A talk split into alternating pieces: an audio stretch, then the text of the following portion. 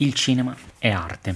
Tuttavia, chi si approccia a questo mondo, soprattutto chi lo fa in modo professionale o ci prova, come vorrebbe fare il sottoscritto, sa che ci sono tantissime maestranze tecniche diverse che devono o possono essere utilizzate per dare voce a una propria visione registica o attoriale. Una tecnica si può rispettare o sovvertire, si può scegliere o ignorare per riuscire a comunicare un determinato sentimento o raccontare la storia in un certo modo. Con la puntata di oggi vorrei quindi parlarvi di una delle tecniche che trovo più affascinanti. Io sono Simone, o se preferite Simmar, e queste sono le mie due parole sul piano sequenza.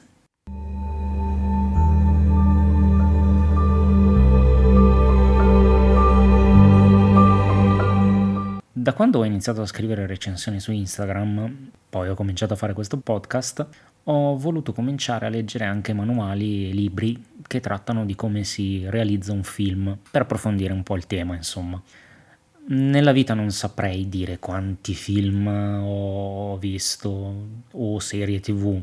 Mm, Sono passato dai capolavori come, non so, Scarface, Taxi Driver, uh, Il settimo sigillo di Bergman, ha delle ciofeche incredibili che non augurerei di vedere neanche al mio peggior nemico, film di serie B o addirittura di serie Z come uh, Birdemic, Alex Lariete o il favoloso, per modo di dire, Manos The Ends of Fate.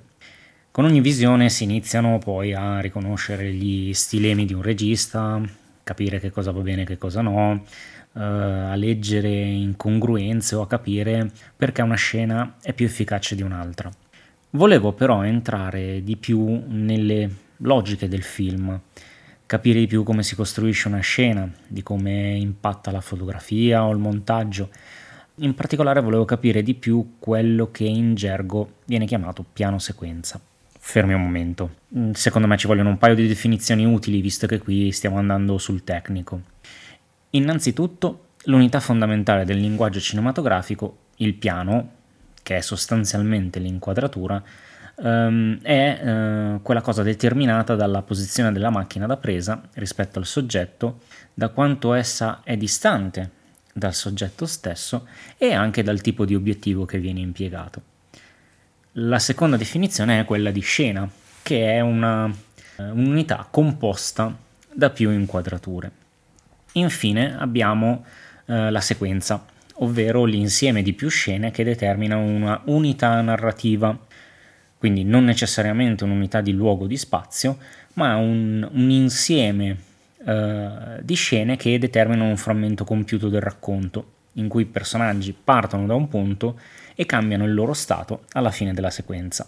Per farvi capire meglio vi faccio un esempio. Uh, tutta la scena dello sbarco in Normandia che vediamo all'inizio di Salvate il soldato Ryan di Spielberg è una sequenza unica, fatta da inquadrature e scene diverse, tutte che sono volte a far capire l'orrore della guerra e il terrore che attanagliava i soldati mentre cercavano di raggiungere la sicurezza superando lo sbarramento a fuoco dei tedeschi.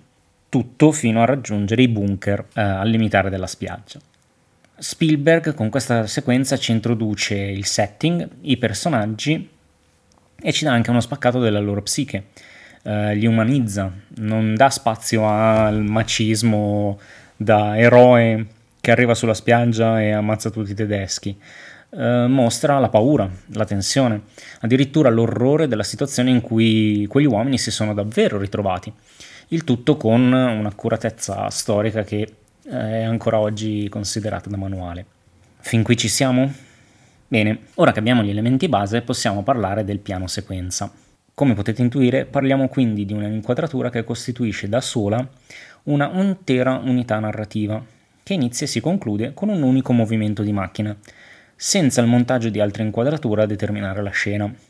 La cosa interessante di questa tecnica è il livello estremo di soggettività che ne traiamo, in quanto siamo portati a concentrarci prevalentemente su un elemento, come succede di solito nella vita, Uh, quindi forte realismo, rischiando magari di perdere altri dettagli della scena per poter seguire il focus centrale di ciò che abbiamo davanti agli occhi. Questo però fa anche entrare maggiormente lo spettatore nel film, perché non deve limitarsi a seguire passivamente la scena, ma deve attivamente stare attento a più elementi. Un primo esempio abbastanza chiaro di un piano sequenza ve lo lascio nella descrizione dell'episodio. Uh, si tratta della mm, scena spettacolare di combattimento che vediamo nel secondo episodio della prima stagione della serie TV Daredevil. Un piccolo inciso. Se conoscete un po' i film uh, e conoscete i film coreani, forse questa scena vi avrà ricordato anche un'altra famosa scena molto simile che è quella di Old Boy uh, film di Park Chung-woo del 2007 se non ricordo male.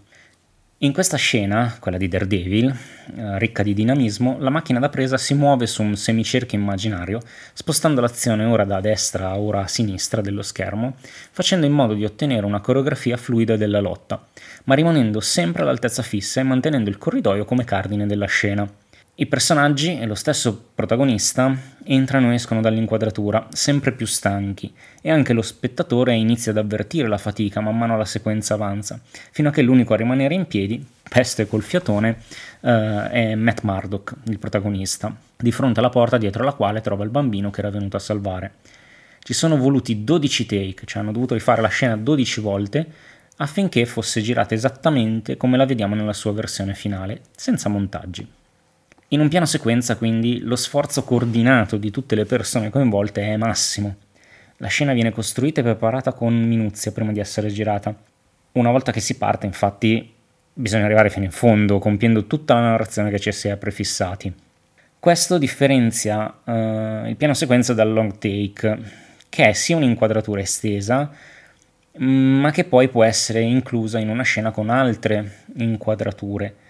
Um, è ovvio che comunque anche il long take presenti uh, i problemi legati al piano sequenza, quindi cercare di portare avanti tutta la scena in un, unico, in un unico taglio, ma a livello narrativo l'inquadratura si inserisce in un contesto più ampio.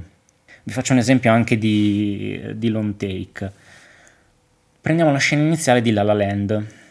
A un primo sguardo potrebbe sembrare che questo uh, sia un unico piano sequenza di, di sei minuti in cui appunto ci sono una serie di ballerini che uh, iniziano uh, a ballare sulla, sull'autostrada di, uh, di, Los Angeles. Tuttavia lo stesso regista, Damien Chazelle, ha dichiarato che si tratta in realtà di tre riprese legate insieme in fase di montaggio, con l'intento poi di trasformarle in un piano sequenza unico per lo spettatore. Le prime due inquadrature infatti sono realizzate tramite una GRU, mentre la parte finale utilizza una Steadicam, che è una telecamera fondamentalmente a mano più maneggevole che permette di avvicinarsi meglio agli attori. È incredibile comunque eh, quello che si è riusciti a ottenere con, eh, con queste tecniche, ma pensate se ci fosse tutto un film eh, girato in questo modo, cioè un unico piano sequenza per la durata intera di un film eh beh, eh, cari ascoltatori, ci sono. Uh, me ne vengono in mente due in particolare.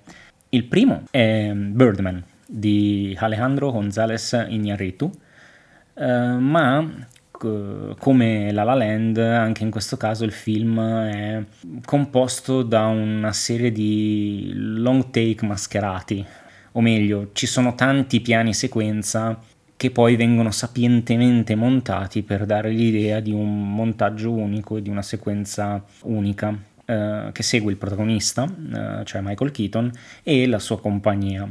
Birdman è un film dove eh, la narrazione è portata avanti principalmente tra, dal dialogo dei, per, dei personaggi e tra, trattandosi di un film che parla di teatro sembra quasi più di vedere una pista teatrale che non un film vero e proprio. Tecnicamente assistiamo quindi a un uso della Steadicam che crea movimento seguendo i personaggi eh, e permette di, sia di avvicinarsi in primissimi piani o allontanarsi aumentando la profondità di campo, dando modo agli attori di muoversi sul palco, quindi riuscendo a mantenere poi a fuoco tutti gli elementi della scena. In Burman abbiamo quindi una unità di luogo, più o meno, visto che siamo sempre all'interno del teatro o quasi, eh, ma non abbiamo unità di tempo, dato che la narrazione si dipana su più ore o più giorni e eh, direi che è qui che poi interviene il montaggio in modo da rendere il passare del tempo quanto meno invasivo rispetto alla continuità dell'azione. sembra quasi di vedere uno stream of consciousness, eh, se vi ricordate Joyce, se l'avete studiato, l'avete letto, che accompagna il suo protagonista uh, con la sua introspezione, uh, fino ad arrivare a quelle che sono uh, delle ambigue battute finali che probabilmente potrebbero confondere un po' lo spettatore. Esiste però anche un film che è davvero un unico piano in sequenza ed è il secondo, e per oggi ultimo, di cui vi voglio parlare. Il film si tratta di Arca Russa di Alexander Sokurov ed è un'unica mh, mm, sequenza di 90 minuti che non ha richiesto tagli o modifiche in post-produzione. È un film che è ambientato in quello che secondo me è uno dei più bei musei al mondo, cioè l'Ermitage di San Pietroburgo, e um, Arca Russa guida un po' lo spettatore attraverso la storia della nazione, uh, scivolando nei corridoi, mostrando scene storiche che hanno contribuito alla crescita storica, artistica e culturale della Russia. Non è un film semplice, parlerei di una pellicola non narrativa, ma se siete affascinati dal cinema in quanto tale e dal lavoro meticoloso che un regista può mettere in campo insieme a tutte le altre maestranze, attori, direttore della fotografia, sceneggiatori, eccetera, eccetera, Arca Russa è l'esempio migliore del tema che abbiamo trattato oggi in questa puntata. Non escluderei poi il fatto che vi permette di visitare l'Ermitage seduti sul divano di casa vostra. Ci sarebbero ovviamente altri esempi fin dagli albori del cinema. Mm, mi viene in mente ad esempio che Orson Welles utilizzava abitualmente questa tecnica.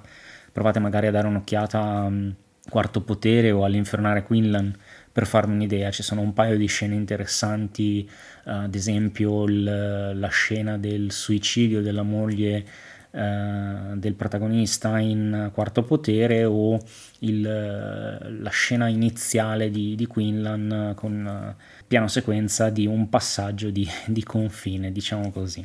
Poi vedrete, cap- capirete vedendo il film. Tuttavia credo e spero di avervi dato una mezza idea di questa tecnica e che um, una volta che eh, la conoscete potrete notarla magari in altri film che vedrete da qui in avanti.